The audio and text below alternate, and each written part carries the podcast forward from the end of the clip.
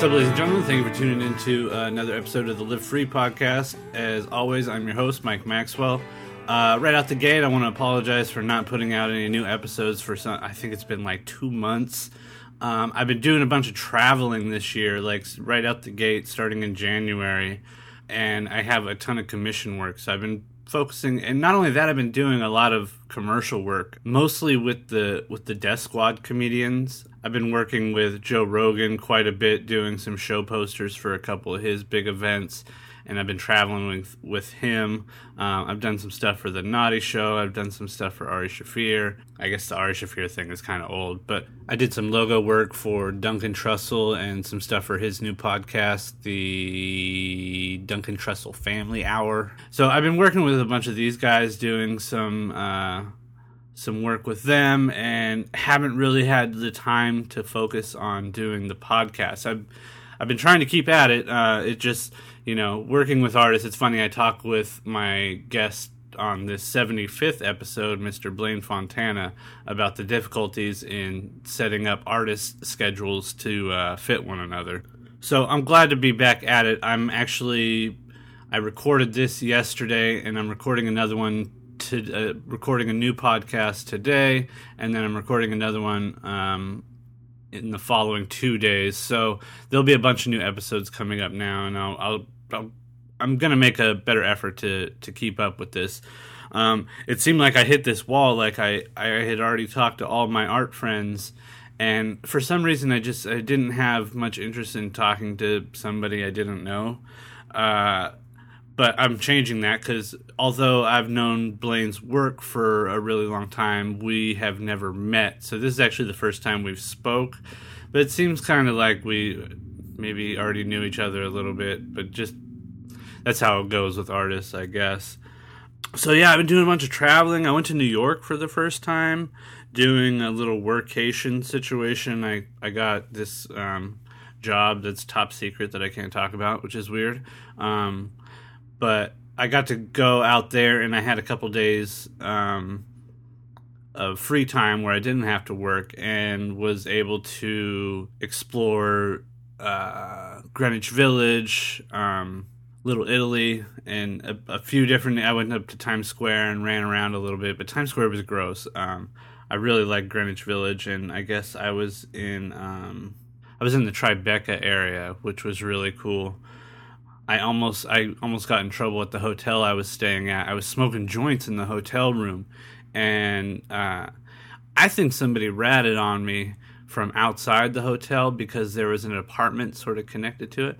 But I had security come up and knock on my door about that the telling me that the whole hallway had smelled like weed. But when they knocked on the door, I looked. They were like under. They were at the doorway, like trying to sniff to see like which door it was. So it, it was weird.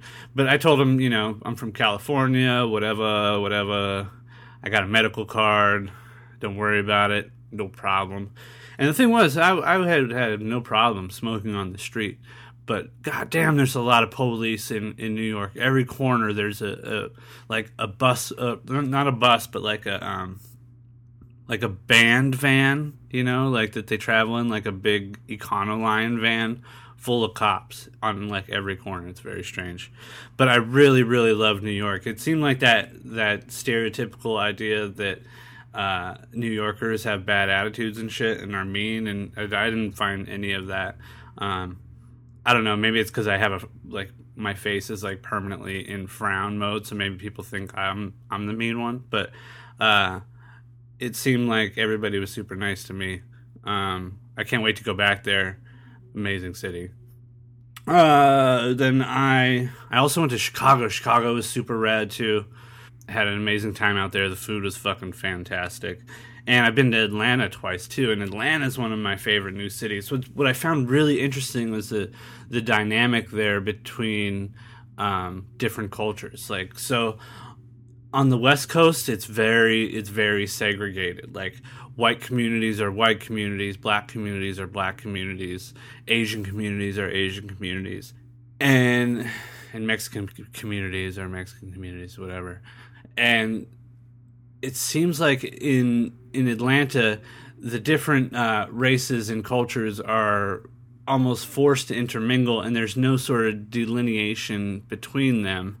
Um, and I found that to be very interesting and almost comforting. Like there was a there was a comfortableness that was different than I than I noticed being here in Southern California. You know, living in predominantly white neighborhoods. So I, I really enjoyed that that facet and getting to see how how people interact was was really interesting to me. And anytime I can go back to Atlanta, I'm going to. I, I had a great time.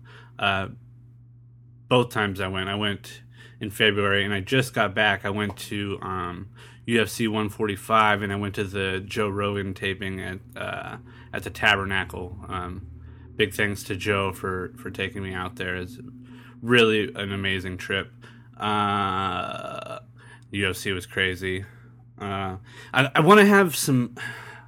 I want to have some people from my gym on. I'm going to talk about jujitsu. I want to do like a jujitsu episode, and be cool to do a fight episode. I know um, the guys from the wisest. I'm going to try to get the guys from the wisest wizards podcast. Which, if also if you haven't heard uh, any of the podcasts I've been on lately, you should go check out um, the wisest wizards podcast on iTunes. They're on a it's like a death squad situation. They're on the Stallion Radio Network. If you look that shit up, um, you can find it. You can find it on my Facebook too. Uh, what else? Uh, I was also on an episode of the Ice House Chronicles um, that the that uh, Joe and Redban do at um, the Ice House Comedy Show. Uh, that was episode twenty five. I was on that jammer. Um, you can go check that out. So if you've been missing hearing my voice for some bizarre reason, you can um, find that stuff too. But uh, there's going to be plenty more coming up here soon. So obviously, make sure you go check out MikeMaxwellArt.com. Click on the blog, and you can get all the information about everybody uh, who's been on the show. Or actually, check that. I haven't made the blog yet. So if you go to MikeMaxwellArt.com, click on the podcast, you can see all the people who have been on the show, see the topics that we talked about. Over there, you can um, subscribe by clicking on the iTunes link. I think it takes you to iTunes and then click on the subscribe button. Do that because it, it helps the iTunes numbers. And for some reason, being higher in the charts seems important for some materialistic reasons. Um, you can also rate and comment on the show there if you're feeling it. Do that. Um, even if you got a criticism, I'll take it. I'll, it'll be harsh, and I'll probably attack you. But uh, go ahead and do that anyway. It'll make me. It'll make me better. Mm, what else? Also on the on the website there, you can donate to the show if you're so inclined to do so. Um, I do this show all on my own in what very little spare time I have. It takes a lot of time to do these things. So if you want to um, show your appreciation and donate to the podcast, you you could do that. Throw throw a nickel or a dime spot at me. Um, it would be greatly appreciated. If you can't do it, uh, that's fine too. The podcast is always free and available to you. If there's any sponsors out there that want to throw some dough my way and not try to dictate what happens in the show, uh, besides how many times we say your name or something. Yeah, I'm more than willing to take on new sponsors. Blaine was kind enough to come on the show, and we did a little Skype call. Uh, I was on my computer, and he did his Skype from his phone, which I think is the first time we've done a, a Skype interview via the phone. Uh, we talk about Skype privacy, coincidentally.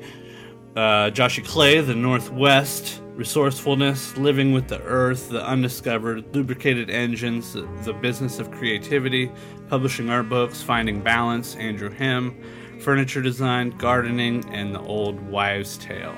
So, ladies and gentlemen, without further ado, Mr. Blaine Fontana.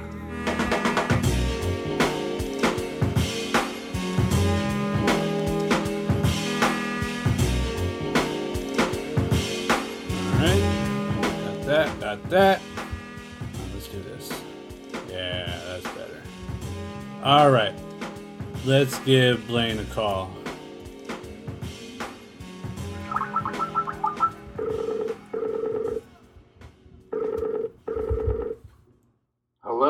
What's up, brother? Hey, Mr. Maxwell. Hey, Blaine. How are you? I'm great. Couldn't be better. Do you have a video set up? I don't have. Well, no, not my phone, but I can see you. Oh, you're on your phone. Yeah, I'm on my phone. Yeah, no, I'm not on my studio. So, How do- but how I, do- I can see you How does the Skype phone work? Pretty good. Uh, how does it work on your phone? Pretty pretty good. pretty well. Yeah, I just, but I'm on a 3GS, so I don't have. I can do the video conferencing. Oh, nice. Well, for people who are, do you have headphones too? Yeah, I do. Okay, cool. Um, Do I sound all right? yeah, yeah. so You sound good. The the headphones are mostly so that I don't hear myself come back through, which it happens with Skype sometimes, you know. Sure. But for the people who can't see, obviously nobody can see. Um, there's a cool graphic. Do you know that you have a little icon that pops up as your as your what your face is?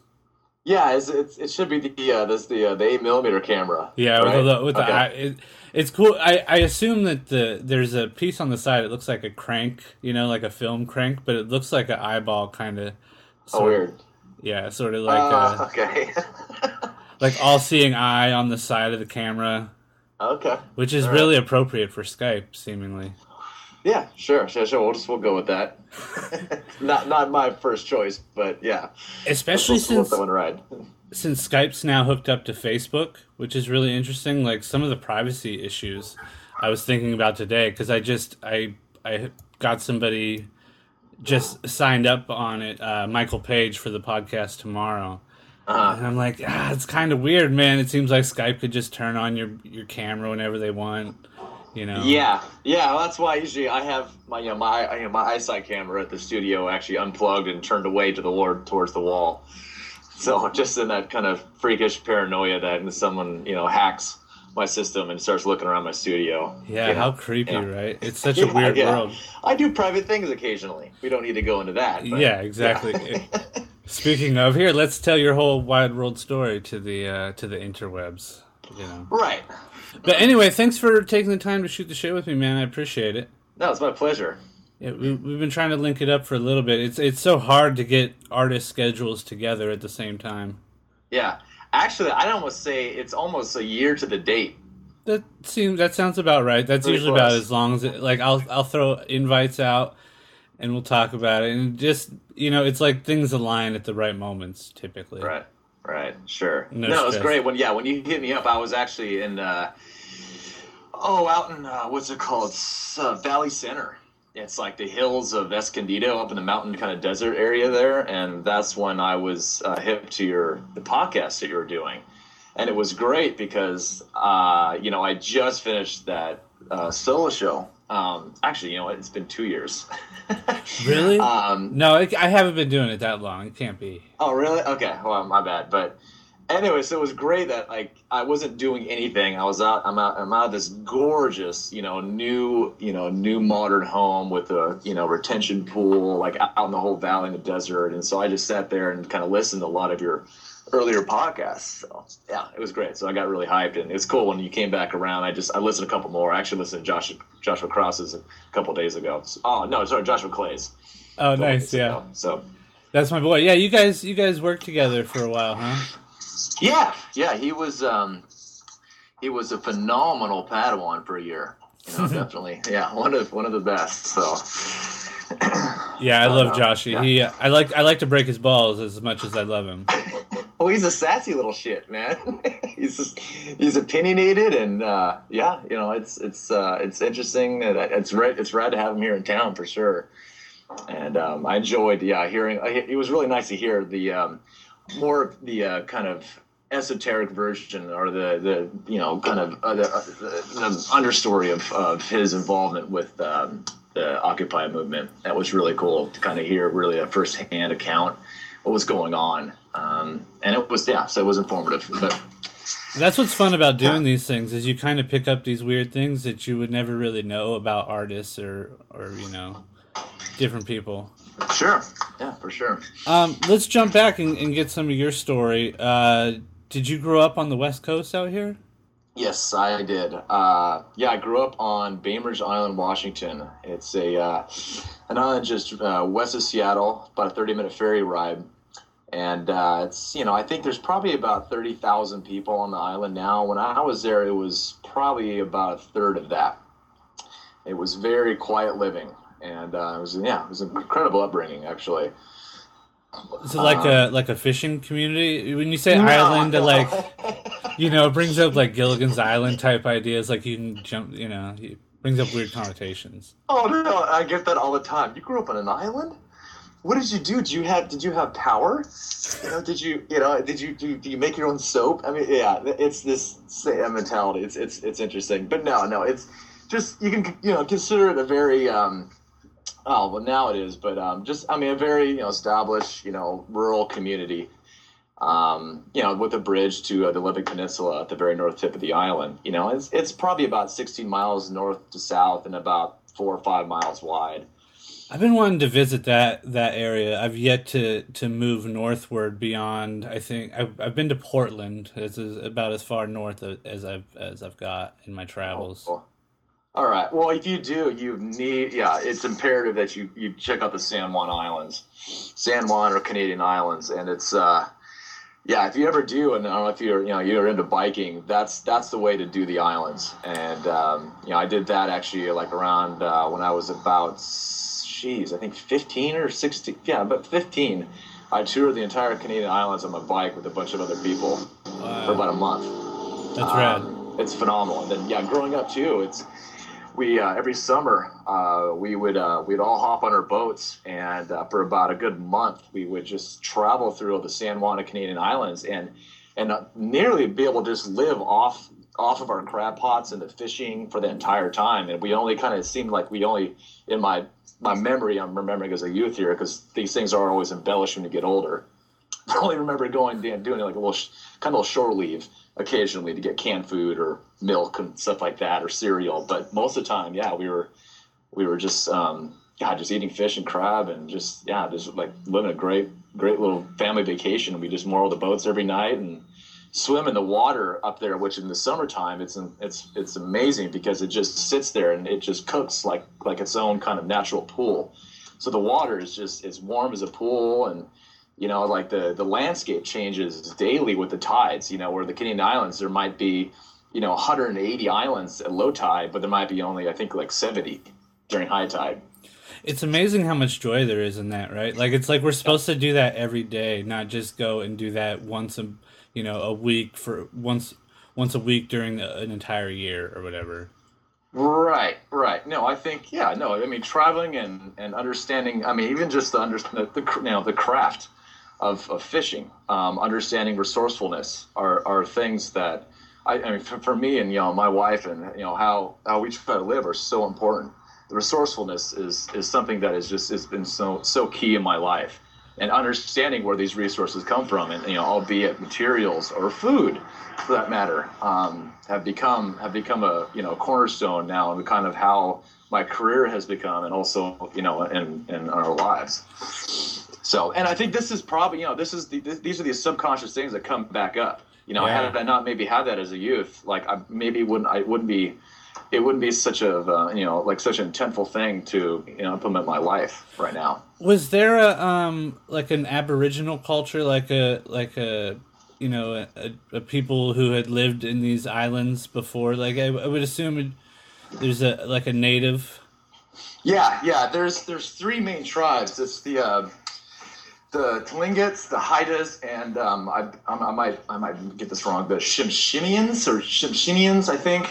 Um, that the, the last one is or ones you don't really you know you don't, don't, often hear about but in most textbooks yeah you'll read about the Haidas and the Tlingits. Would these are these the type of people that were doing uh, like totem poles and those sorts of things? Of course, yeah, yeah. They're, what the incredible like you know graphic canon they have, you know the you know that teal blue and the red and the black yeah. with the amazing patterns that you see on tattoos these days now, and um, the totems, the longhouses um, it's yeah, it's incredible, and you know, you you you, you, you know, you kind of you know, you want to compare, you know, a bunch of um, you compare some of the the um, the, the people as they're called, um, comparing them to a lot of their tribes, since the there was such an amazing abundance of food and resources um, in these communities and these societies and these tribes that they had all this free time to, to, to, to kind of pursue intellectualism and to pursue societal changes or or, or, or, kind of higher standards of society and, and understanding of hierarchy. You know, and, and I, one thing I've always took from from these from this culture from this that, that region as far as their system of wealth that I found incredibly profound. And if, if we live by this in the way that their wealth was considered on how much you gave rather than how much you hoarded or kept. So you can imagine, you know, the people of power are the ones that, you know, are are the ones who are, who are, who are the philanthropists, who are the, the ones who are making society better, who are contributing and making things better for all. And that's so, a, that's an interesting point. If you look at the flip side of that coin, too, like uh, people in third world countries where food is not plentiful, where mm-hmm. time is spent either conserving your energy by just sitting still for as long as you can, or you know, scrounging for what little food is available. There isn't that time to sit down and think and and evolve as a as a culture, right? not yeah maybe evolve yeah. isn't the right the right word to use there but be able to advance the culture maybe is a better usage of a word to advance it yeah well and unfortunately you know this you know at this time this is when you know like there was parts of the world that were still in complete harmonious balance with the planet where people were living with it not on it and you know those days are you know are very numbered you know i mean it's you know it's, it's fascinating to still you know read about um, you know tribes and cultures that have actually never been discovered. You know, I think I was the most recent one. Like some plane went over, you know, down you know in South America, and like there was a tribe that was discovered that had never been heard or or or, or just you know discovered. I think that so, one was a yeah. hoax, but I I get what was you're saying. Was it really? Is that, yeah. is that what came of that? Okay. I think so. I think that one became was ended up being a hoax, but it was a hopeful hoax. Then, though, it was. It was but even then, you know, those a lot of these tribes weren't like in the Amazon and weren't found that long ago. Whether it's brand new or you know fifty years, it's still interesting to have avoided the rest of modern culture for that long. Yeah, yeah, it is. Yeah, I mean, it was. It yeah, like I said, it was. It, it felt. It just kind of felt hopeful that there was something. There was something still you know, almost pure and um, you know undiscovered. So you mentioned uh, using these types of ideas in your work. Um, we should mention you're a, a painter, an artist. Uh, you do art direction and design. Um, what what sort of led you into a creative pathway? Do you feel like early environments played any sort of part in that, or any people that sort of led you down a pathway like that? I yeah, I mean, I definitely say it, would probably be an amalgam of things. You know, it, you know, my upbringing with um, my mom being creative in the in the you know the very essence of that word, and not really having um, being shoeboxed into like one thing she does. She you know she's just every year she's doing some something completely different. If it's doing collage or painting or jewelry or gardening, um, sculpting, um, and you know, with my brother, uh, who's an architect and painter and designer and sculptor as well, and um, the so having that you know that environment, and then you know with the addition of you know go, going through the whole graffiti world for a good like eight years, and then college, and coming out of college and kind of taking this kind of more like Bauhaus approach to creativity as far as you know like with a solution an idea is something that is best made for um, what that idea was intended for to farm that idea and to, to solve it for for that idea rather than to try to put it into something that fits what you are it, it fits your genre instead. Um, and it was it, it, you know and as time kind of went on it was something about being exposed to more design, being exposed to woodworking again, like moving back to Bainbridge Island, being exposed to wood, and being with my brother again. Um, to having this this this range of um, you know of ideas and uh, process just became more and more of an influence on my work. And you know for you know for for a good you know many t- so years, like I was always doing this. It, it just it was a thing where I just kind of kept quiet where I just I had I had this commercial side of, of my career that was was just private, and uh, it was it was very explorative at the same time. Um, and it wasn't you know until a couple years ago I felt confident and comfortable to to finally kind of put this work out there. And once I did, it just it kind of just like snowballed into an avalanche. And uh, it's uh, it's really it's really now kind of fitting uh, my you know pursue an understanding of what a creative should really be um, as far as you know in the in the in the successful kind of term in the sense of to to always be thinking outside the box to not um, to not you know corner oneself into either like a, an expected career of a certain painting you do your entire life or a certain design style. Um, i just I I'm, I'm, I'm you know I'm, I'm my happiest when I'm actually you know might be struggling with a painting but will be rocking some other design work I'm doing or woodworking or you know furniture. And I can take elements of some of the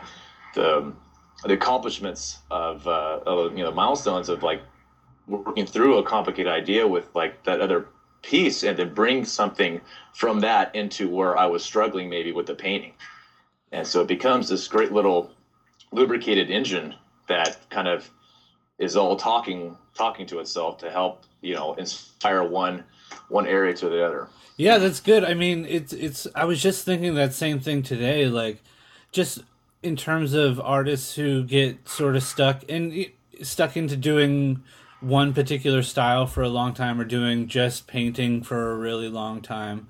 Like it's gotta it's gotta get kind of boring but then at the same time it makes some business sense as a survivalist as an artist too you know?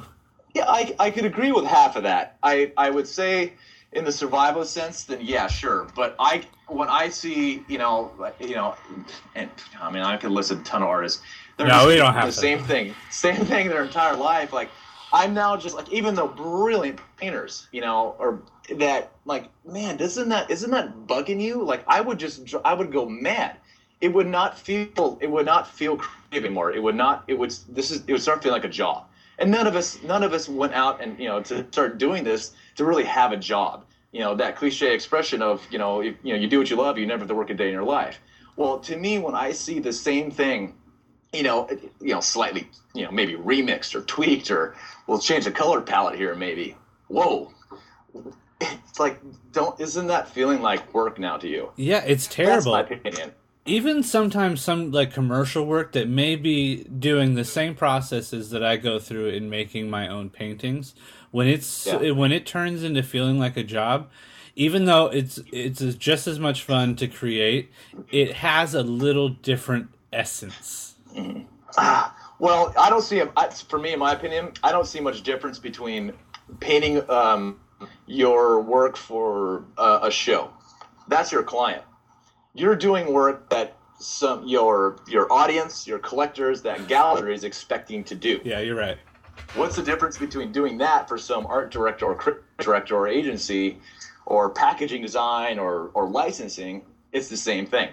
Especially if, especially if they've asked you, oh, we want that Mike Maxwell kind of you know look. Right. Yeah. Sure. I, it's a very a very very thin short thin line and short fence between those two yeah no so, doubt and, and, i think uh and i think it's okay to jump both sides because there's there's no doubt about when i'm making art that there's there's a very selfish aspect to it where i'm making it for me first which sure. I, i'm we all do i'm sure but at the same time, you're right. There is an aspect of, well, I'm doing this for a living. I need to sell this. Uh, there's a particular look that I'm that people are familiar with that maybe I'm gonna lean towards. Mm-hmm. Like, and that I'll I'll just be honest right now. Like, I'll sometimes look at pieces that have sold and try to see if there's some sort of connection between all of them like put a, a, group together and see if there's something that sort of like spider webs them together that would make uh, this puzzle of how to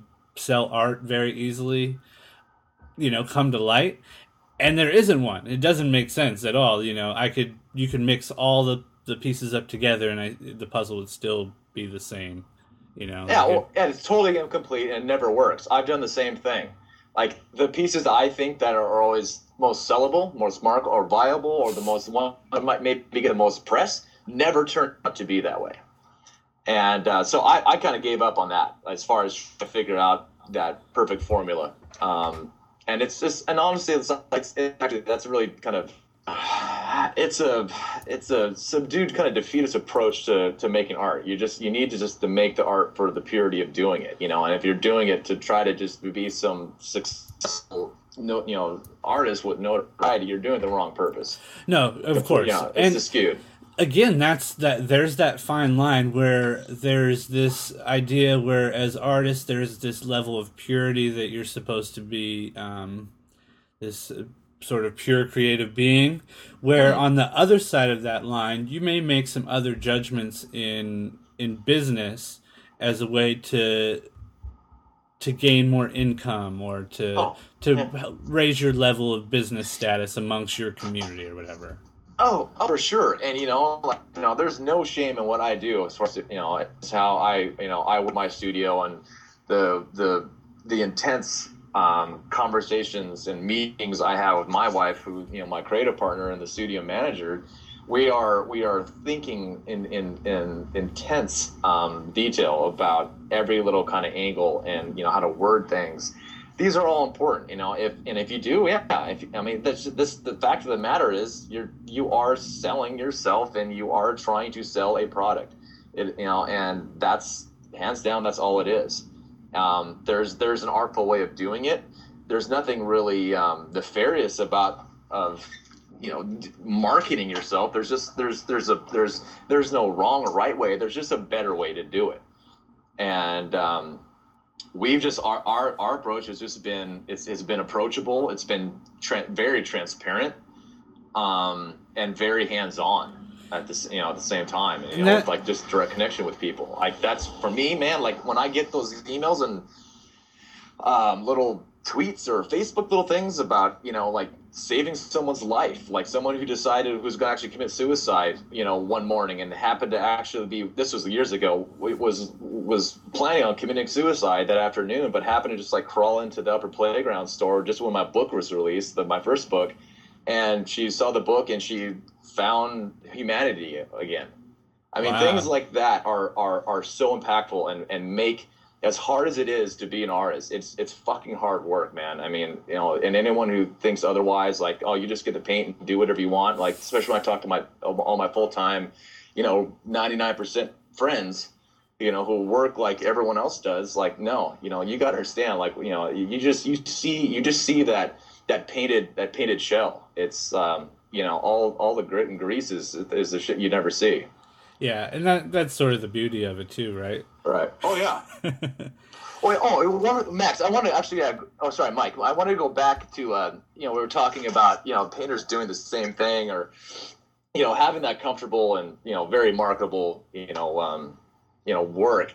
There is something to say also about mastering something sure you know and that you know and there's that in in, this in, in one way i mean it's a very black and white it's a very it's a it's a you know it's a coin. It's just like for me i just decided to go with just exploring everything i can to learn to just enrich myself as much as i can with other with the, the this you know the amount of time I can realistically to just learn other things and to be the, and to again you know be you know self you know to be self resourceful to learn these things on my own and and and so yeah there's so there's something to say on the negative side of that.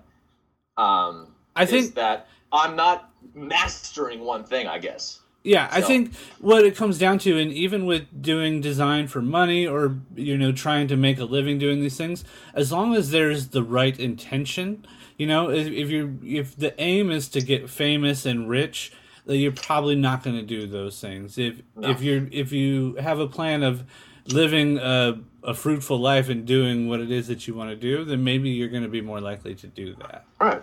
You know? yeah living within means having a fruitful life you know having it's just these these, these having a, the simple things in your life you know can be very fruitful. And and that's just if your bills are paid get to travel um expand you know ex, expand you know expand your um your consciousness with traveling and, and books and just afford the time to do that and afford the trips and to enrich other people's lives with you know like with philanthropy or cause related work. These, these things are yeah these are very simple things that that can make someone you know to have to have an incredible life with with you know with barely making any money. So and you know it's I'm not like I'm I'm I'm sitting on Benji's right now at all. So Yeah, that's. I sometimes it's it's easier to live below the poverty level than it is to live above. It doesn't it doesn't seem logical to say that sentence out loud because the the the reality is is that if you could pay your bills and have enough food to feed your family, then you're living with a, a, a sort of level of freedom that really is not available to everybody in this world, and we don't really realize that all the time. No, not at all. I don't know. Yeah, I mean, I'm you know, I'm, I'm looking out on you know where I'm sitting on my front porch. I'm looking around and like you know we could the real estate. You know, like this could definitely house some people here. It's a little bit more, and you know, I'm I'm I'm, I'm neighbors to one of the, those those monstrosity of like houses when they take like one lot and make two in, into the same. And I don't I don't know. It's uh, for me as a designer, that's just it, it's it's it's just atrocious. And you're in, the, in an architecture sense. you're in Portland now, right? Yeah, yeah. At some point, you you were down here in California before. At some point, right? Yeah, yeah. Well, I, I moved from Portland down there to attend Otis. Oh, okay. Uh, to, yeah, just attend art school. And my, my original plan was just to, after school to get the fuck out and move back up north, uh, back up to Northwest. And but yeah, I found Long Beach my second year in there and just fell in love with it. Fell in love with Long Beach and and managed to stay down there ten years. And then once you got up to Portland, did, are you you're doing design and, and painting and everything all at the same time? Yeah, doing design work. The uh, yeah, just a lot of my design work. The a lot of the core of it seems to be you know is is the art directing books for the Zero Plus Publishing. And you got uh, two br- yeah two new books coming out, right? I'm sorry, say it again. You have two new books that are coming out recently that you just art directed, right? I, I yeah, think... yeah. Actually, yeah. The, the two of the, they're both actually going to the printer on Friday. Um, Can we talk about those? Are we allowed to? Yeah, sure. Yeah, actually, yeah. The, the it's uh one is Sharktooth, which has been in the works way too long, but we're happy to have it finally done. I painted with him in uh, in Miami this last Art Basel. Okay, how was that? Uh, it was amazing, man. I had a great time. Right on. I, I don't even know, I don't know if we were introduced then, but uh, we we painted on the same wall at least. Well, you had the same relationship with him as I as, as did I with this design of this book. We actually never managed to never talk for some reason.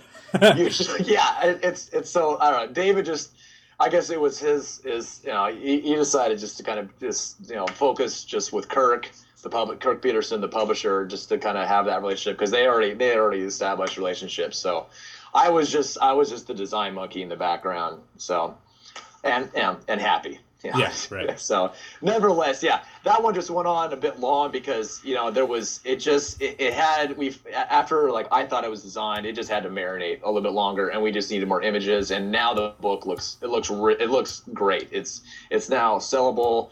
It's um it's engaging um, and so it's and and uh, like the previous like previous books um, where there's always going to be a uh, a special designed kind of or special um, uh, like production element in the that's book. that's so. what I wanted to ask. Do you take like with all these different things that you do with painting and woodworking and uh, like publishing and, and even like the design in publishing do you do you get some do you ha- do you get some of the same mindsets in sort of like the puzzles that you have to figure out? Do you sort of attack it the same way that you would a painting? Do you, or do you find with with the different mediums that I, I would assume that an aesthetic arises within all of them but do you find the same sort of um, problems and rewards amongst all those things?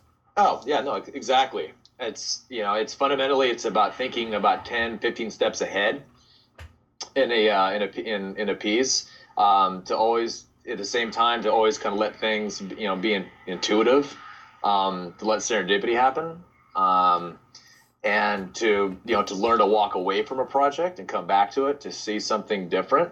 It's it's I you know everything yeah with all the different work I do it's I, I approach it the same way and um, it's again it's the reward of, of discovering something new along the way you like you know you you, you didn't anticipate.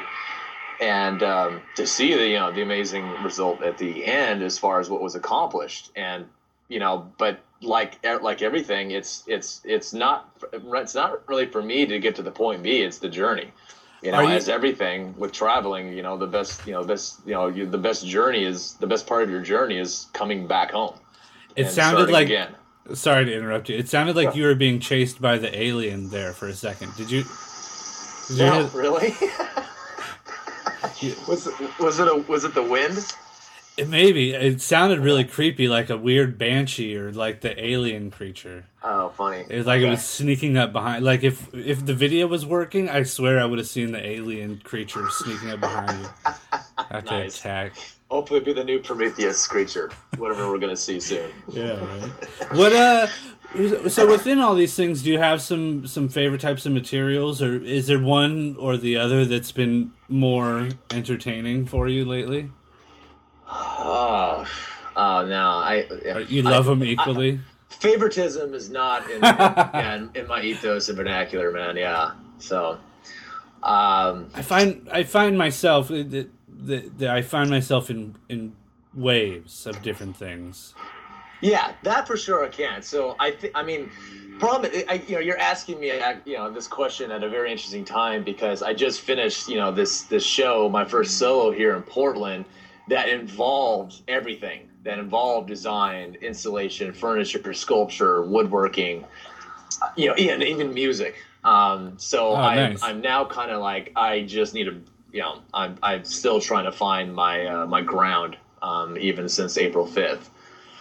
So, uh, Has- but as of right now, I mean, I'm really kind of, um, I'm really kind of geeking out on just actually this the um, the special um, treatments. These you know either die cuts or the spot varnishing or the you know this the you know when, you start designing books, like you you get into the architecture of of the book and how it's act and, and the rules of the book and and knowing when to break them or or change them and um, geeking out on that right now has been a really fun um, fun path with uh, the publisher you know in, in the sense that you know we, him and i have just kind of made this mind meld as far as what we can do with with these projects you know. And for instance the um, the other book that you know that was also going to the printer on Friday is the andrew hem book That's which I I think is you know as far as a lot of you know this this will be my fifth book with him that this one is is going to be a treat a real real treat. And um, I mean this one was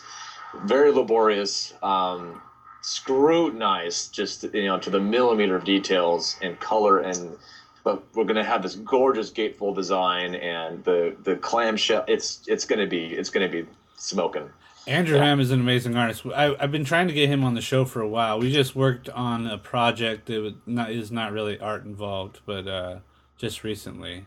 nice Um, Yeah. I'm going to work to get him on. It, is uh, what was the website? Is there a place where people can go to find these books? You said this Yeah. is your fourth and fifth book you had mentioned, so I assume there's a first, second, and third. Yeah, the uh, yeah, it's zeropluspublishing.com. And people can order books over there. Yeah, you can order from there, and um, what we are carefully doing at the same time, like the only like um, as far as you know, besides there, they're they're occasionally available on, on Amazon. Um, they will now actually be available all over the world, thanks to the grace of Ginkgo Publishing, who just bought most of all. I mean, bought a bunch of units of the book, so those will be in museums around the world now. Nice. Um, but most of man, they're, but they're usually, you know, if you're just kind of for storefronts, it, we're only placing them in um, kind of mom and pop specialty art design bookstores. As because like every book we do is like we do not make more than a thousand. They're limited edition. They're done, and then that's it. So don't lag, is what you're saying. What's that? So don't lag, is what you're Don't lag. Yeah, don't lag. Yeah, especially I actually especially on the hem book because I was just informed, you know, it, today by Kirk that every time Andrew's done a little teaser or post about this through his his net, know, social networking, it just it gets gobbled up, you know, with like a hundred posts and comments and and everything. So I we anticipate the hem book to really yeah probably go quick. Nice. Well, it seems like this sort of idea of publishing is is pretty similar to the idea of making useful art. Like it seems sometimes like as as a painter that you know when you make just a painting that sits on the wall, it does it's only mentally useful. I see that you're making. Uh, I, I I'm assuming furniture items in some of the mm-hmm. sculpture work that was in the Hellion show. That there was there was a table, right? Yes, there was, and you know these this, these these pieces are sculptural. in, in, in every kind of sense, you know, in the sense that, you know, where, you know, some, some designers, even though I don't, I'm, I'm not going to really advocate a lot of the designs Karim Rashid does, but, you know, in his furniture, you know, designs, they're very sculptural. They're almost like meant to be looked at. They're almost, yeah. I mean, they do feel very clinical, um, sterile and, and very unapproachable. Uh, the work, you know, for instance, you know, the, the furniture pieces I just, you know, presented at the Hellion show were, you know, all reclaimed, upcycled wood. Most of it was all Western red cedar. You know, then the the kind of the feature piece was this, uh, th- you know, about three and a half foot by five foot wide, um, low profile coffee table that was all glued, all you know, kind of slatted, ripped, in plain wood. That was the you know the shape of the, the silhouette of Oregon. Oh, nice. So so every little piece, you know. Then there was the ampersand chair, you know, which I think as far as technical abilities, it was definitely that Oregon table because there was it was just all just you know glue and peg work and and just chisel work. So no hardware. The ampersand chair though, man, really really did like part some people's you know part some wigs. Yeah, nice. And it's you know surprisingly, it's actually very comfortable too. It's very posturepedic. So is And, uh, is that yeah. important for you then the the the usefulness of the of these objects as well as their aesthetics? it's essential it's it's essential and it's again it's you know what i mentioned earlier about just kind of the brand of, of how usually my wife and i think with our our studio and what we create is is about approachability you know and if in, in the very simple way it's just it's kind of the uh the common man's art i mean it's approachable like this is this is for everybody Which is seemingly the opposite of the typical snotty art world, like the stereotypical, you know. Oh, totally. Well, yeah. I mean, I, the first word that comes to mind as far as how what I do is defenestration. I mean, I just take all con- kind of like conventional thinking and things that are almost, I mean, probably even self-destructive. Just throw it out the fucking window. You know, like it, these these things. I you know I don't do them. I, I do them with like I mean understanding that and they're you know. But this is about risk. That's fun. The challenge, risk taking. That's where that's the sweet spot for me. Do you So- do you sort of carry that on in your everyday life beyond the creative aspects of it as well? Actually, no. When, when, I, when I clock off, besides you know, probably besides you know, maybe drinking too much and oh, just I work hard, I play hard, and uh, but no, usually, well, yeah, when when you know, I'm a- you know, I'm in, I'm a nine to fiver, you know, and you know, maybe half days on Saturday during a regular kind of when things are normal, um, but after that, yeah, after working, like things are very very balanced for me. You know, my my love of gardening. Um, That's you know, I saw I saw you posting, and I'm I'm I've been missing out. Like I I just moved to an apartment from a house, so I my gardening access is is zilch. And I saw you were doing something like 50, 50 different types of tomatoes this year. No, no, no, no. We're gonna have like about probably about forty different like you know food varieties. Oh, I thought you were doing forty different varieties of tomatoes, just tomatoes. No, no, no. I don't. I, I love salsa, but not that much. Which I wasn't. It didn't seem. It seemed excessive, but not really that alarming. Like it didn't seem that over the top. Yeah, no. One tomato plant is gonna yield like enough to make salsa every two weeks. Yeah, that's. I figured you're maybe feeding the neighborhood or something. Yeah. No. Well. Well. Yeah. With what we have, um, we're gonna. Well, we'll we'll have, definitely have some extras. Um, we'll probably do a couple harvest parties, and you know we'll we'll drop off a bunch of goodness to all our neighbors at the uh, the seed building where our studio's at. So.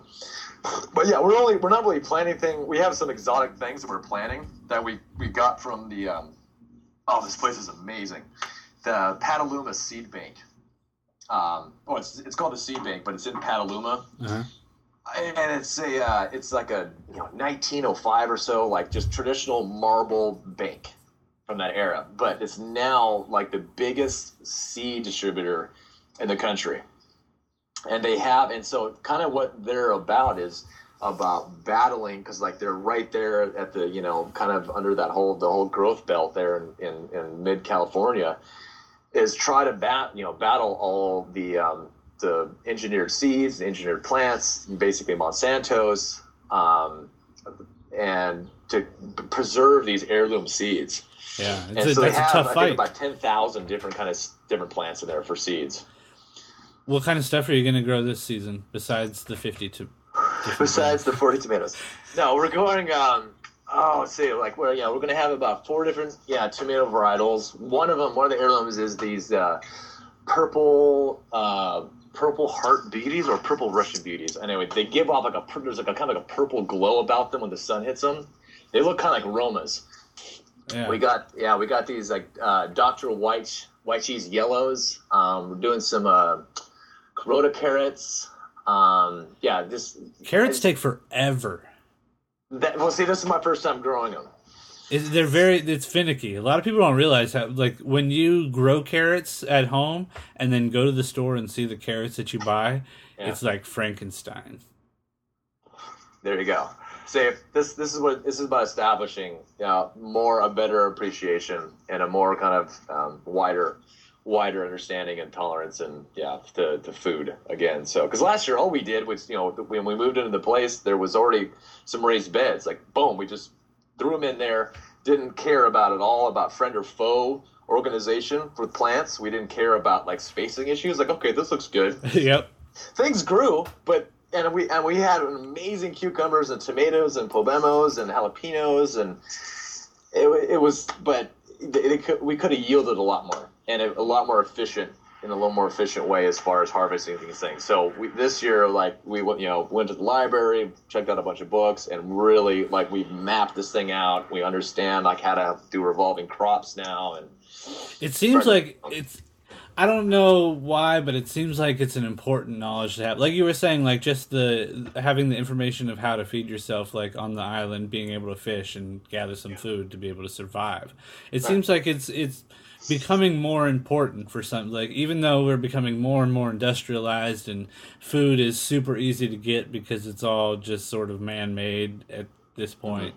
Uh, like it seems like that survival ability is going to be much more valuable than a dollar someday for some for some reason and, and i almost hope i hope not because it would mean it would be a really tough survival setup but it seems Uh. like it might I wouldn't mind that tipping point at all. As far as like if gas just got so outlandish, you know, overpriced, and food, which it's you know the next thing, and then what what water's next. yeah These things become so overpriced that we have to actually really really start thinking about it, and that might be the tipping point when these things become so out of reach for the middle class. That's what it is. When the middle class, you know, then then we can maybe finally change some things around here.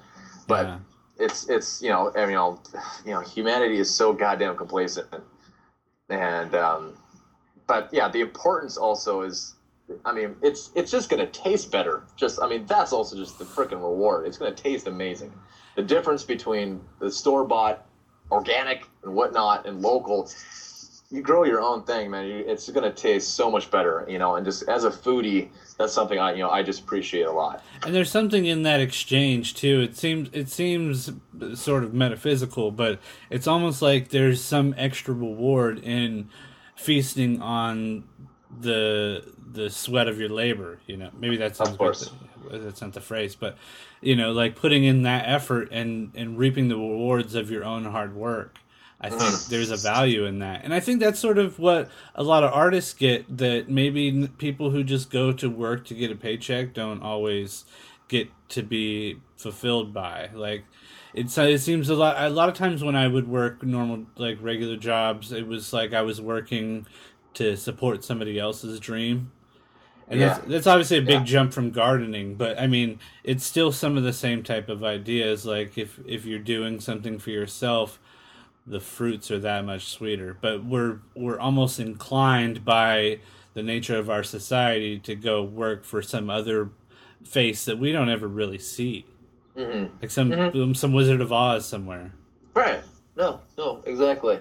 No, I don't. I just, it's, it's about, I, I it's just, uh, it's, it, if if people just did a little bit more soul searching, I think if, you know, if it was just a little bit more contemplation, a little more, I don't know, just have a little more kind of, you know, grounding and you know like just kind of insight and listening to their own voice and to like to really question their their gut. Like you know they'll just they'll realize like you know yeah shit is fucked up and we can there's there's such there's there's so many simple things that you know one by one um you know day by day with little things like can definitely we can definitely change the path of um that we're on and the problem is that so many people have the mentality it's just that that voter mentality of well what's one my what's you know my one vote? How's that how's that going to count? Well there's there's 20 other million people who think like that at the same time and that's why things don't happen. Like what what what's my voice going to do?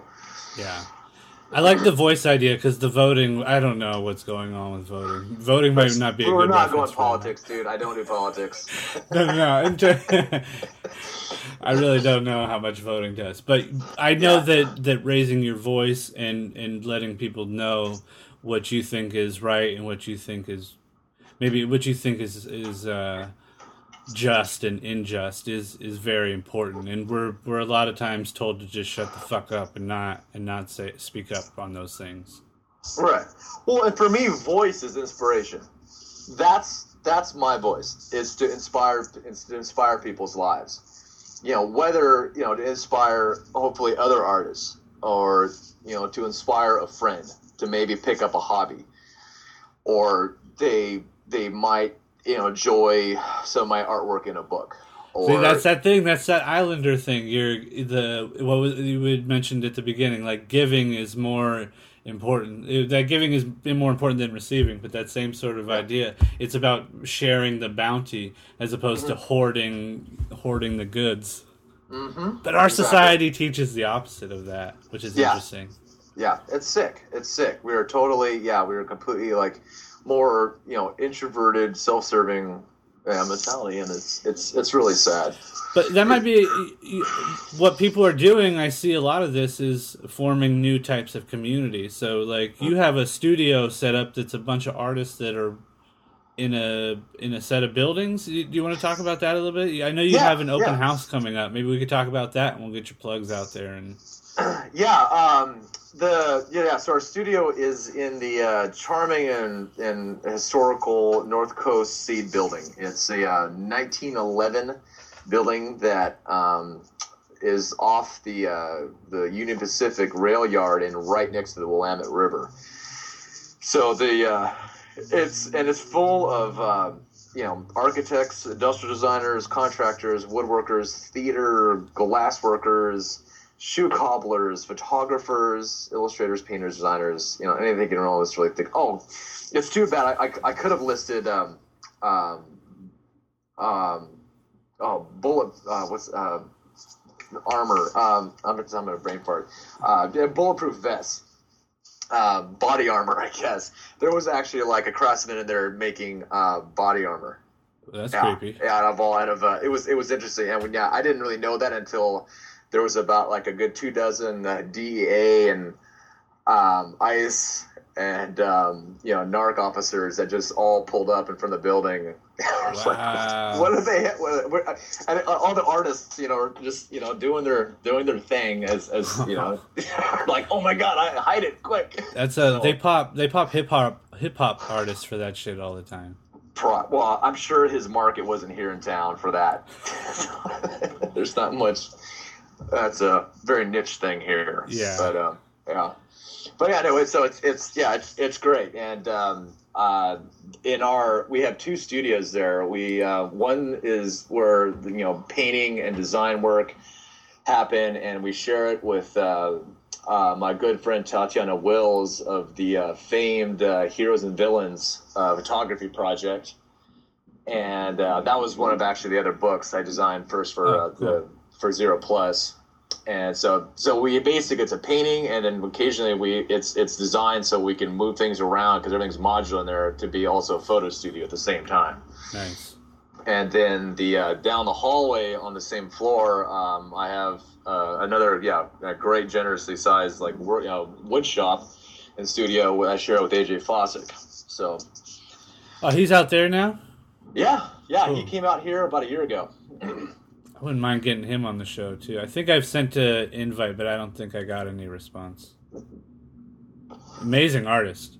He's yeah, he's phenomenal. Yeah, he's yeah, he's a bit busy now with just finishing a show for Mexico City. Just bought a house and is just rapidly finishing. uh, He got it was an as is kind of thing, and so he's just trying to finish that. This whole house, you know, in the last like three months, they've just, I mean, the, all the most kind of insane nightmare projects you can imagine, as far as like creating new bathrooms, redoing the subfloors, skylights, mudding, everything, Yeah, and yeah. his and they're trying to get it all done so they when they're they're expecting a child next month, like at the end of May. Oh, nice. Just time. Those uh, all, a lot of the architecture in in uh, in Portland remind me of his sculptures actually, like the outside decor. Like a lot of them have like the layered like uh, sort of fish scale sort of design along the front of them. Ah, yeah. Okay, I gotcha. Kind of like yeah, the folky, graphic, you know, kind of yeah. I yeah, walked, you know, um, the saturated color pattern thing going on with yeah, little whimsical drawings. I guess. Yeah, No, obviously totally. they're not mythical beasts coming out of the house, but I mean just the, like the layering of the wood.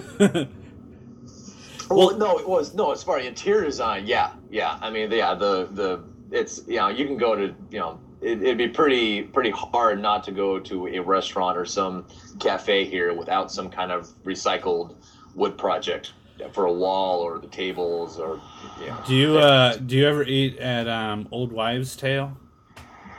Old Wives Tale is not familiar. It's right over um, the Burnside Bridge, uh, up by where um, there's a little gallery up there and the little music place. Fuck, I can't remember. The Oh, the, oh, the, on the east side. Oh, okay, yeah, it's probably right around the Jupiter or like the Doug Fir. Is Yeah. that the venue you're talking about? Yeah, just I get just I would I, I'm assuming it's north. If I don't have an ocean right next to me, I don't know which way is which. My wife has the same problem. She still doesn't know north, south, east, west here. yeah, if I if I can't find if I can't smell the ocean somewhere close, I'm I'm discombobulated. Right. Well, I'll tell you what. I I ate at that place so when I was I, my one and only trip to Portland, and I went back and ate there every time. They have um, this applewood smoked bacon that Nice. I've been everywhere I go that I see it. I'll order it and compare it to the old wives' tale, and not one has come even anywhere close yet. Yeah. That's not surprising. The food here is is is insane. You just you just you just don't open a restaurant and like have like some good food, like some good food. It's got you know good food and like a good environment. It just won't. You've got to. It has everything here It has to be phenomenal. Like and every every place that my wife and I have ate at has just has been incredible. I mean, most of the time we're we're, we're always cooking at home because you know we're just we're I, you know we feel we're pretty actually talented cooks, but so it takes a lot for us to go out to go enjoy someone else's food and. It, it's it's it takes it takes it takes something really special and unique to really to have to great to gain the the foothold um, in this town because people here take their food very fucking seriously. The It's very competitive. the Calabasita soup there is out of this world as well. Okay, I will definitely go check that out. On- Calabasita soup and bacon. Calabasita. Wow. Okay. I'll So cool, man. sure. I uh I want to thank you again for taking the time to shoot the shit with me. Let's um let's plug your website and your Twitter and stuff so people can go find you and, and follow you if they're not Okay. already. I'm All sure right, most of them go. already will be. Okay, uh, yeah, the website is uh, thefontanastudios.com. Uh, my Twitter username is Blaine Fontana. Uh, Instagram is Blaine Fontana. And I think that's about it. That's hilarious. Yeah. There you go. All right, man. Thanks again. I appreciate it. And uh, I'll put all that stuff on my blog too, so all the listeners can go find that stuff over there as well. Great. All right, I'm gonna do internet. I always do internet dap. I know I can't see you, but I'm just gonna assume that you're gonna be dapping the, the microphone or the the video. Yeah, You see all that? right. Bam. All right, brother. Thank you again. Thank you, Mike. It's a pleasure. Have a good one. Dude. All right, late. Here we go. Look, once upon a time in the days of yore, when the people lived fresh had a legend and folklore. There was an old pirate who piloted a vile slang, had a bird perch on him to swashbuckle the same. Peg leg, navigate him starboard to port. By the nautical starring a hill yours. You should tell him where you situate the gold. Is unless you like a vacation with Davy J. J. J. Like joke, playing for whom the shark tank. Maroon the mutineers, consume the souvenirs. And while the shiny spoils pile higher every year, he was suffocating slow in the box of a buccaneer. Ten summers prior on a night like this, crow's nests something to float to the boat's west. Sworn blew him a kiss when he focused in the